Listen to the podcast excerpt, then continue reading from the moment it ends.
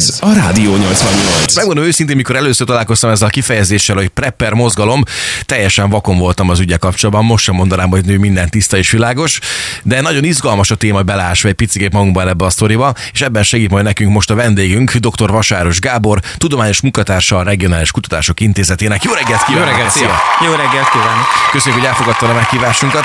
Kezdjük a legelejéről. Mi az a prepper mozgalom? Kik a prepperek? Hú, mielőtt belekezdünk, el kell mondanom, hogy ez az én hobbim, nem a kutatóintézetnek a saját dolga, tehát amit elmondok, az az én véleményem, és a kutatóintézet nem felelős semmi hülyeségére, amit én mondok. Igen, ezt mi magánszemély képviselet. Igen, igen, igen. Hát alapvetően én ez az egészen úgy kerültem kapcsolatba, hogy az egyetemen volt egy kurzus, ez a, ezt mi úgy becéztük annak idején, ez a globális mind megdöglünk, ez, ez tulajdonképpen a, Jól kezdődött, igen, izgalmas. igen, ezt, ezt egy Peti nevű szaktársam találta ki. A lényeg az az volt, hogy ez a hivatalosan egyébként globális környezeti kihívásaink néven futó projekt volt. Ennek az volt a lényege, hogy kurzus arról szólt, hogy a klímaváltozás és egyéb más környezeti katasztrófák hogyan tudják az emberiséget úgy jól kiírtani. A meteorológtól kezdve egészen az ipari katasztrófákig. Ugye ezt Rakoncai János tanár úr tartotta, van is egy nagyon jó könyve, egyébként mindenkinek ajánlom, mert teljesen közérthetően van megfogalmazva benne az összes ilyen nagy probléma. És akkor én ez alapján kezdtem el az interneten keresgélni, és én így az angol nyelvű interneten futottam bele ebbe a prepper dologba. Ugye ez akkoriban egy viszonylag új dolog volt 2007 tájékán, ugye még Amerikában is. Ezt tudni kell, hogy ez a prepper mozgalom, ez nagyon régi múltra tekint vissza, de akkor még nem hívták prepper mozgalomnak. Uh-huh. Egy ilyen kis, és az azért is érdekes, mert egyből elmondja, hogy egyébként ez a prepper, ez gyakorlatilag egy gyűjtőfogalom, és itt több különböző típusú emberről van szó. Ezekről is beszélgetünk mindjárt, de ugye előzetesen, mikor tárgyaltunk egymással, akkor említetted, hogy igazából az a prepper gondolkozásmód, ha fogalmazhatok így, ez nagyon-nagyon régi keletű, hogyha a nagyszüleinkre gondolunk, és mondjuk a spájzolásra, ki a kifőttet, ki a befőttet spájzolt el, akkor nagyjából ez is ezt a kategóriát fette le annó. Hát igen, tulajdonképpen a hagyományos társadalmakban mindenki prepper volt, mert félre kellett tenni. Ugye egy egyszerű példát mondok, ugye a Bibliában is mindig szerepel ez a hét év a hét, szűk hét év, ez ugye az onnan jött, hogy ugye a sajtokat tartották ilyen tartós élelmiszernek, tehát azt nem reggelire a parizerhez ették, mert már parizer se volt nyilván, hanem az, az volt a, a legjobban tárolható étel, és az hét évig félre lehetett tenni. Gabonaféléket, stb. azokat max. 3-4 évig tudták tárolni, és hogyha 7 évig nem volt normális termés, akkor tömegesen elhaltak az emberek. Ugye ez innen ered. A prepper mozgalomnak az alapja egyébként Amerikában az, az még tulajdonképpen a kontinensnek a belakásának az időszakából ered. Ugye ezek az úgynevezett pioneerok voltak, ezek az úttörők, vagy nem tudom, hogy lehetne magyarul helyesen fordítani, uh-huh. akik tulajdonképpen a keleti partról elindultak és bejárták az egész amerikai kontinenst, egészen Alaszka végéig eljutottak. Ugye ők gyakorlatilag prémvadászattal, aranygyűjtéssel foglalkoztak, ugye hát akkoriban még annyi arany volt az amerikai kontinensen, hogy gyakorlatilag bárhol megkotortál egy folyót, találtál valamennyi aranyat és tulajdonképpen a, ezek iránti nosztalgia volt az alapja az úgynevezett visszavonuló közösségeknek. Ők ugye nekik az volt az alapvetésük, hogy hát a hidegháborúban jó meg atombombázza egymást az Egyesült Államok meg Oroszország, akkor majd a városokból ilyen radioaktív hamukupac marad, és akkor mi a leglogikusabb döntés, kimenni a pusztába, és ott majd túlélünk. Gyakorlatilag egyébként a legtöbb prepper a mai napig ennek a mozgalomnak valamilyen verziójában gondolkodik. Ugye ennek volt az ellenpólusa Amerikában, ugye ezek a, a túlélők, ez a survivoristek voltak. A, annak a mozgalomnak az volt az alapvetése, hogy ez hülyeség, nem kell kimenni a pusztába, mert ott az első influenza, vagy nátha, vagy akár egy csonttörés elvisz, hanem maradj otthon, a házadat erősítsd meg, építs alá egy bunkert, töltsd meg négy tonna kajával, legyen jó sok shotgunod, ugye meg tudod védeni, meg mindenféle felszerelésed. Ugye amerikaiaknál ezt annak idén szponzorálta az állam, uh-huh. vagy véle Svájcban, hát ugye Svájcban... Svájcban Ameri- kötelező, ugye? Minden mai napig. Hát ö, azt nem tudom, hogy most jelenleg kötelező, szóval, hogy a hidegháború idején kötelező volt, de nem csak ott Svédországban is. Uh-huh. Egyébként ez kikopott a köztudatból, de Magyarországon is egyébként 76-ig volt katasztrófavédelmi felkészítés az iskolákba. Uh-huh. Tehát nem, és elmondták, én... hogy mit kell tenni akkor, hogyha mondjuk atomtámadás érne. Gázmaszk, stb. Igen, igen. tudod, uh-huh. tedd a szemed elé a kezedet, hogy a bukós isak ne folyjon bele, amikor jön az atomrobbanás, meg ilyenek. Nyilván ezeknek a felkészítéseknek egy jelentős része ez placebo volt, tehát ez arra volt, hogy az emberek ne pánikolják, de gyakorlati haszna nem volt. Egy csomónak meg volt értelme, hát azért akkoriban még ilyen durva dolgokat tanítottak az iskolában, amiket ma nem, hogy mondjuk mit kell csinálni, hogyha meggyullad az étolaj, és hogy nem jó ötlet vízzel locsolni, mert azzal csak szétfröcséled az égőolajat, és gyakorlatilag lángszórót csinálsz belőle, hanem porralótóval kell oltani. Uh-huh. Ugye az amerikaiaknál egy nagy ugrás volt ehhez képest a 80-as évek, ugye amikor gyakorlatilag a klímaváltozásban, környezetpusztításban való gondolkodás így megjelent a köztudatba, ami egy elég lassú dolog volt, mert egyébként én emlékszem, 1912-ben jött az első cikk a klímaváltozásról. Az, az nem mai kelet, az igen, nem mai kelet. Igen, tehát ez nem egy új dolog. Akkor se foglalkoztak vele manapság se nagyon. Hát, hogy mondjam, a beszéd szintjén foglalkoznak vele, hmm. tettek terén. Sokkal többre nem jutottunk manapság se sajnos. És ugye a, akkor jött, ugye 80-as években volt ugye több atom baleset, ugye Chernobyl, Mile Island, meg ugye ekkor jelent meg a, a, vagy hát nem ekkor alakult ki a könyv, de ekkor lett kultusz könyv, meg kultuszfilm, ugye a Néma tavasz, meg a, a Növekedés határai című könyv ekkora terjedte. Ugye ez adott egy ilyen újabb hullámot, hogy az emberek már nem csak attól féltek, hogy majd jó szétatomozzuk egymást, hanem attól is féltek, hogy és mi lesz akkor, hogyha a környezet itt azt mondja, hogy ennyi elég volt, köszönjük szépen emberiség. Itt nem feltétlen kell apokalipszisre gondolni, hanem akár kisebb katasztrófákra. Hát ugye, mint Amerikát ne ténylegesen volt, és aztán a Katrina hurikán azért az úgy megmutatta a természet erejét. Vagy most például a törökországi földrengés, ugye, és az volt az alapvetés ugye ennek a, a csoportnak, hogy ki kell költözni vidékre, ott jó működő falvakat kell csinálni, gyakorlatilag ilyen mini Noé bárkáit, és akkor ott de akkor gyakorlatilag a közösség sokkal nagyobb eséllyel éli túl, mint egyes emberek, akár a városban bezárkózva, házaikba, vagy kinn a pusztában és ehhez képest még ugye jött még egy csoportja a preppereknek, ugye ezek gyakorlatilag az ilyen militarista csoportok voltak a 90-es években, akik a, az állammal szembeni bizalmatlanság miatt kezdtek el készülni. Ugye nekik ráadásul egy hatalmas nagy löketet adott ugye a, a hát ugye a World Trade Center-es uh-huh. terrormerénylet, meg a Katrina hurikán, és gyakorlatilag a, a prepper szó ekkor keletkezett egyébként. Ugye a FEMA, az, az a katasztrófa védelemnek az amerikai megfelelője, ez kiadott egy listát arról, hogy mindenkinek milyen, milyen túlélő csomagot kell otthon tartania, ezt egyébként ők egy az egyben a Vörös Keresztnek a honlapjáról kopizták le, amit én most el is hoztam nektek ugye egy papírformába. Azt azért megállapíthatjuk, hogy a Vörös Kereszt ért a dolgához, tehát azért az nem, nem amatőrök gyülekezete, ők elég sok katasztrófát láttak, és egyébként a fölmegy az ember az angol nyelvű honlapjára Vörös Keresztnek, ott van egy lista, hogy szerintük mind a 8 milliárd embernek milyen túlérő felszerelést kéne otthon tartania, ebből semmi extra dolog nincsen, tartsál otthon három napra elég vizet, tartós élelmiszert minimum három napra, de olyat, amit főzés nélkül is el tudsz fogyasztani, mert uh-huh. katasztrófa helyzetben nem tudsz főzni, tudsz elemlámpa, elsősegélykészlet, meg készfertőtlenítő, tehát ilyen semmi extra nincsen benne. Nyilván az, hogy amit még ők pluszba beletesznek, hogy például egy pendrive-ra menj már az összes fontos adatodat, azt tartsd magaddal, mert hogyha mondjuk egy árvíz elviszi az elektromos hálózatot és megsül a számítógéped, vagy éppen bázik, akkor legyen egy tartalék a szakdolgozat.dokról, vagy mondjuk munkahelyen, akkor a költségvetés.xls-ről. Igen. Meg ugye az, hogy például ilyen a dolgok, hogy egy ilyen, van, lehet venni filérekért ezeket a túlélő fóliákat, ez gyakorlatilag egy hőtartó fólia, amit ha magadra terítesz, akkor mínusz 10 fokba se fagysz meg. Tehát egy darabig megtartja a hőt. Tehát a preppereknek az elsődleges gondolata az az, hogy, hogy valahogy, ha a társadalmi katasztrófa történik, vagy, vagy természeti katasztrófa, akkor élt túl. És ez a három nap, ez, ez elegendő? Vagy nem kéne hosszabb folyamatokra gondolni? Hát ugye ez, ez, ez ilyen lépcsős folyamat. Uh-huh. Tehát ezt úgy kell elképzelni, hogy, hogy, hogy ugye egyrészt ugye ez, hogy mondtam, ez az a négy-öt csoport, mert ugye azt még nem tettem hozzá, hogy a World Trade Center után még voltak ezek az új generációs prepperek, ők hívták egyébként magukat preppernek, csak azóta már mindenkire is használják a prepper szót, ezért van egy kicsit ilyen katyvasz ezzel kapcsolatban. Ők tulajdonképpen azok voltak, akik ez a FEMÁS utasítás alapján nekiálltak ilyen túlélő csomagokat összerakni, e, minden nap magukkal cipelnek egy-két felszerelést, és ugye itt innen is jön a probléma, meg a sok tévhit a prepperekkel kapcsolatban, hogy mindegyik, mind az öt csoportnak megvannak a maga, hát most úgy mondjam, flúgjai, és ugye a, volt egy tévé sorozat a Discovery-n, ami gyakorlatilag direkt rájátszott arra, hogy csak a szélsőségeket mutassa meg, tehát ugye ez a clickbait jelleg játszott be, és ezért egyébként nagyon fura elképzelés van a prepperekről, azok ilyen világvége váró emberek, de hát most akkor egy egyszerű példát mondok, kötöttél már életedbe biztosítást? Persze. Hogy? És azért kötötted a biztosítást, mert az volt mondtad, hú, de jó lenne eltörni a lábamat. Istenem, csak elcsúsznék a nyaraláson. nem. A prepperek nem várják a világ végét, igen. hanem ugyanúgy felkészülnek a problémákra, mint hogy te felkészülsz a nyaralásra, azzal, hogy kötsz egy utasbiztosítást.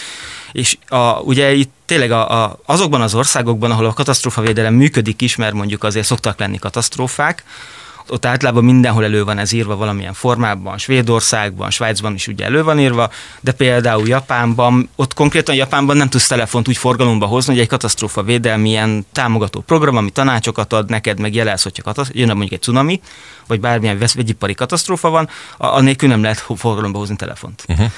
Alapvetően a prepperek legtöbbsége szerintem úgy indul, hogy először ezt a 72 órás csomagot rakja össze, ez tényleg ez a három napos túlélésről szól, hát most azért nem kell messzire menni, Magyarországon is ugye volt a 2013-as hókatasztrófa, a, ott mondjuk nagyon jól jött volna azoknak az embereknek egy ilyen csomag, vagy mondjuk amikor azért szokott lenni Magyarországon olyan, hogy ugye találnak még mindig második világháborús bombát, és akkor puf, egy egész utcát kilakoltatnak két-három napra. Tehát ezért nem két világ végékre gondolni, de azért gondoljunk bele, hogy azért nem olyan messz régen volt itt Horvátországban az a nagy földrengés, ami Horvátországnak konkrétan a geológiáját, a domborzatát átrajzolta, tehát voltak olyan dombok, amik 3-4 méterre arrébb kerültek és az a szomszédos ország. Uh-huh. Ugye pont most Paks 2 kapcsán derült ki, hogy a kutatások alapján, hogy hát valószínűleg Magyarország geológiailag sokkal aktívabb, mint eddig hittük, csak egy nyugvó időszak volt. Ezt azért gyorsan elfelejtik az emberek, hogy például Kecskemétet a honfoglalás óta háromszor tarolta le földrengés. Uh-huh. Igen, igen, igen. Erről pont beszélgettünk is egy jó paradással ezelőtt. Gondolom én a prepper és prepper között is van különbség, hogy mondtál többfajta kategóriát, ki mit képvisel és gondolom Magyarországon is van eltérő gondolkozásmód ezzel kapcsolatban. Valaki mondjuk tényleg felhalmoz és gyűjtöget és óriási raktárakat állít fel a későbbi probléma elkerülése érdekében. Van esetleg egy ilyen tapasztalatod, véleményed? Hát igen, ugye volt egy-két ilyen érdekes eset, a, a, amióta én úgy jobban mozgok a prepper csoportokban, sőt mondhatni már szinte hangadó is vagyok több körben. Hát nekem a kedvenc esetem, ezt szeretem nagyon sokszor elmondani, mert a tipikus hibát fel is tárja a prepperekkel kapcsolatban, ugye, hogy volt egy srác, Alföldön élt egy tanyán, gyönyörű szépen felhalmozott mindent, tehát volt neki, hát szerintem kb. 400 ezer forint értékű kajája volt, ez ilyen 2015 tájéka, tehát az akkoriban elég sok volt feledékalit, ami vele tudta volna tenni atomrobbanás esetén az elektromos tudszait, gázmasz, minden volt neki, felkészült mindenre, de sima nyomvat porralótó nem volt neki a konyhába, és mikor a gyerekek kifröccséték az olajat, rántott a készítés közben, akkor majdnem légett a ház. Jaj. Ja. Szóval ez, ez szerintem tipikus, mutatja a hibákat. Ugye nálunk az alapvető probléma a prepper mozgalommal, hogy ugye részben a nyelvi tudás, részben meg az internetnek a clickbait jellege miatt hozzánk a, alapvetően a, a, a különböző YouTube csatornákon kerül keveredett be a magyar, magyar köztudatba a, a prepperség, amik azért alapvetően 99%-uk az valamilyen webshopnak a saját reklámcsatornája tulajdonképpen, akik általában arról szólnak, hogy most vásárolj, mert holnap már jön a világvég, és ha ma nem teszed meg, akkor lekése, és valami drága cuccot el akar neked adni, és ugye éppen innen jön a probléma, hogy a legtöbb prepper az azzal találkozik, hogy, és akkor egy kicsit kritikát is megfogalmazok, akár saját magammal kapcsolatban is, mert ebben még az elején én is beleestem, hogy a, amikor az emberek így szembesülnek az, hogy a fogyasztói társadalom majd egyszer csak szét fog esni, akár a klímaváltozás, vagy pusztán az erőforrások szűkülése miatt. És utaló Gelencsér Andrásnak ugye tavaly nagy port kavart interjúrára, amiben leírta, hogy azért jelenleg gyakorlatilag padlógázzal szaladunk az árok felé. Akkor mivel tud reagálni? Még több fogyasztással, tehát elkezd ilyen úgymond taktikai kütyüket venni, semmivel nem gyakorol. Tehát én ismerek olyan preppert, aki 15 éve prepper, és ezt tudom konkrétan az elmúlt 15 évben még nyaralási célral sem aludt egy sátorban, tehát nem tudom mi a koncepció. Ö, ugye, amit mondtam, különböző csoportok máshogy készülnek fel. Ugye, akik, ez, a, ez a hagyományos bushcrafter, ez az amerikai elvi, kivonulóknak a, a magyar analógiái, ők például abban hisznek, hogy ki kell menni a természetben, mert a városok lakatatlanok lesznek egy katasztrófa esetén, amiben van igazság, csak ők ugye azzal nem számolnak, hogy ez eredetileg ugye arról szólt, hogy majd az atombombák miatt lesznek lakhatatlanok a városok, meg azért, amikor az amerikaiak városokról beszélnek, akkor egy New Yorkra gondolnak, nem, nem mondjuk egy kis kumajsára, meg kis kumajsa sem, hiába város, hát az egy város. Ez képes egy falu. Igen. De, de, itt van Szeged, tehát itt, itt vagyunk Szegeden alsóvárosban, szerintem az alsóvárosban több művelt telek van, tehát több kertművelés alatt álló telek van, mint mondjuk egy környező falvakban, mint Zsombón kb. Uh-huh. Különben te miben látod a, a problémát, vagy a katasztrófát, fogalmazunk egy drasztikusan. Hol, le, hol lehet az, amikor szerintem bejut a krak? Hát egyrészt azt tudni kell, hogy Európában az elmúlt nagyjából 30 évben, ugye mondtam ezt a 90-es években volt egy ilyen bágyat nyugalom, amikor mindenki azt hitte, ugye volt is egy könyv, hogy a történelem vége, ami megjósolt, hogy most már tulajdonképpen győztek a, a demokráciák, véget ért a hidegháború, ugye, tehát hogy a Szovjetunió szétesett, még Kínával is jobban voltak, ugye akkor, tehát innentől kezdve nincs probléma, és akkor örök béke nyugalom, az az a legnagyobb problémánk, hogy milyen az internet töltési sebessége. Aztán hát ez ugye nagyon gyorsan kiderült, hogy egyébként ez, ez hatalmas nagy bullshit, tehát ugye ez a közgazdásznak ilyen hangzatos könyvei jelentek meg, ebből nagyon jó megértés, egyébként most arra kiderült, hogy mindenben tévedett, száz százalékban, tehát soha semmi nem jött be neki. Antinostradamus. Igen, tehát tulajdonképpen. És a, az alaphelyzet az az, hogy gyakorlatilag tele vagyunk környezeti katasztrófákkal, itt van a klímaváltozás, ami egyébként tök érdekes dolog, mert egyébként annak ellenére, hogy az Alföldön vagyunk, ami gyakorlatilag kezd ki elsivatagosodni, még mindig nagyon sokan tagadják a létét ugye az átlag emberek között. Meg az az érezhető a saját bőrünkön is, és beszélgetünk egy pár ezelőtt is, hogy például a kaktuszok egészen komoly mennyiségben megjelentek már itt a környéken is, meg is élnek. Hát ugye a klímaváltozásnak az egyik hatása az az, amit beszéltünk is a adás előtt, hogy ugye kicsit félre lett magyarázva az embereknek a média által, hogy ez nem arról szól, hogy konkrétan melegebb lesz, hanem arról szól, hogy több energia lesz a légkörben. Ez azzal jár, hogy a különböző szélsőséges időjárási formációk jobban jelennek meg. Tehát tulajdonképpen azok a magas légköri szelek, amik jobbra-balra elfújják a frontokat, erősebbek. Tehát simán meg lehet az, hogy egy afrikai légtömeget fölénk fúj a szél, és gyakorlatilag Magyarországon melegebb van, mint mondjuk Egyiptomba, de az is előfordulhat, hogy az északi szelek lódulnak meg, és Magyarországon hidegebb van, mint Moszkvába. Egyébként konkrét példa, ma, mai napon Ukrajnában 6 fokkal melegebb van, mint Magyarországon. Tehát uh-huh. ez, ez így működik. És ez például olyan jár, hogy ugye tavaszi utolsó fagyok sokkal később jönnek, tehát például a barackról le kell mondanunk gyakorlatilag, helyette jöhet majd a kivi pálinka, mert a kivi bírja a nyári szárazságot, meg a tavaszi jó hangzik. Még nem kóstoltam soha, de most így megjött a kedvem hozzá. Tulajdonképpen a prepper mozgalomnak az alapvetése az az, hogy az ilyen katasztrófákra készüljünk fel. Ugye mondtam, viszont ugye hozzánk ez nagyjából a YouTube csatornáton keresztül úgy jött be, hogy hát vegyél, vegyél, vegyél ezt meg azt, és pont a lényeg maradt ki az elméleti háttér. Tehát, hogy például, hogy, hogy elolvass el egy könyvet a környezeti katasztrófákról, hogy mik a lehetőségek, hogy hát fel tud mérni, hogy téged mik veszélyeztetnek. Hát most nyilván az ezért viszonylag logikus, hogy mondjuk Szegeden az árvíz veszélye picivel nagyobb, mint mondjuk egy Veszprémben, mondjuk azért sokkal jobban kéne arra készülni, hogy esetleg egyszer megjelenik az árvíz vagy a belvíz, de mondjuk az már teljesen kimaradt, hogy az emberek például elkezdjenek azon gondolkozni, hogy milyen gyárak vannak a környezetében, hogy mondjuk lehet egy, egy vegyipari katasztrófát. Ugye múlt héten, azt hiszem, múlt héten volt ott például hatalmas nagy robbanás Miskolc mellett, ugye?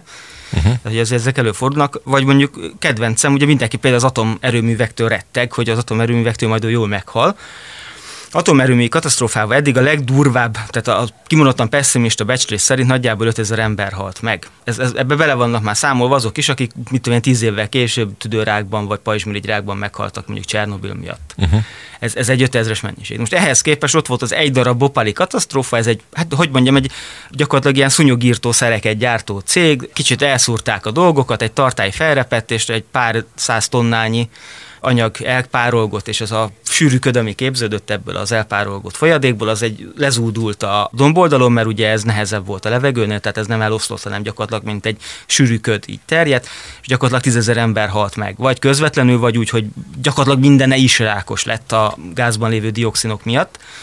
És azért érted, az atomerőveket csomóan be akarják tiltani, a vegyipart azért nem nagyon gondolnám, hogy bárki be akarja tiltani. Itt atomerőműre visszakanyar egy pillanatra, mondtad ezt a Paks 2 történet, hogy tényleg aktív Magyarország lényegében? Vagy hát, aktív lehet? Hát ugye, ugye Föld, geológiailag? Hát geológiailag Magyarország aktív pont. Tehát Magyarországon rendszeresen vannak földrengések, csak ugye most volt egy hosszú időszak, amikor kicsi földrengések voltak, ilyen egyes, kettes, hármas de az az igazság, hogy bármikor lehet egy ötös erősségű. És azért, azért valljuk be, hogy azért az ilyen kalákában épített családi házak, meg az ilyen régi kádárkockák azért a, jól nem viselnék még az ötös erőségű földrengése. Uh-huh. Egyébként ennek egy építésügyi hiba az oka, egyszerűen túl erős maltert használunk, meg kell nézni egyébként milyen maltert használnak a hollandok, sokkal puhább maltert használnak, nem keményedik meg, és a malter reped, nem a tégla malter megreped, a ház undorító lesz, lehet, hogy le kell bontani akár egy falat, mielőtt megjavítják, de hogyha a tégla reped, akkor az össze tud omolni. Meg ugye, ami egy nagyon fontos probléma, mivel nem szoktak a magyarok számolni, hogy Európában általában, tehát ez nem a hazán kicsi jellemző, hanem Európa jellemző. Ugye pont azért mondtam, hogy a rendszerváltások után 90-es években ez a békeidőszak volt, meg békevárás például, a, a hadseregeket leszerelték, ez viszonylag közismert Európában mindenhol,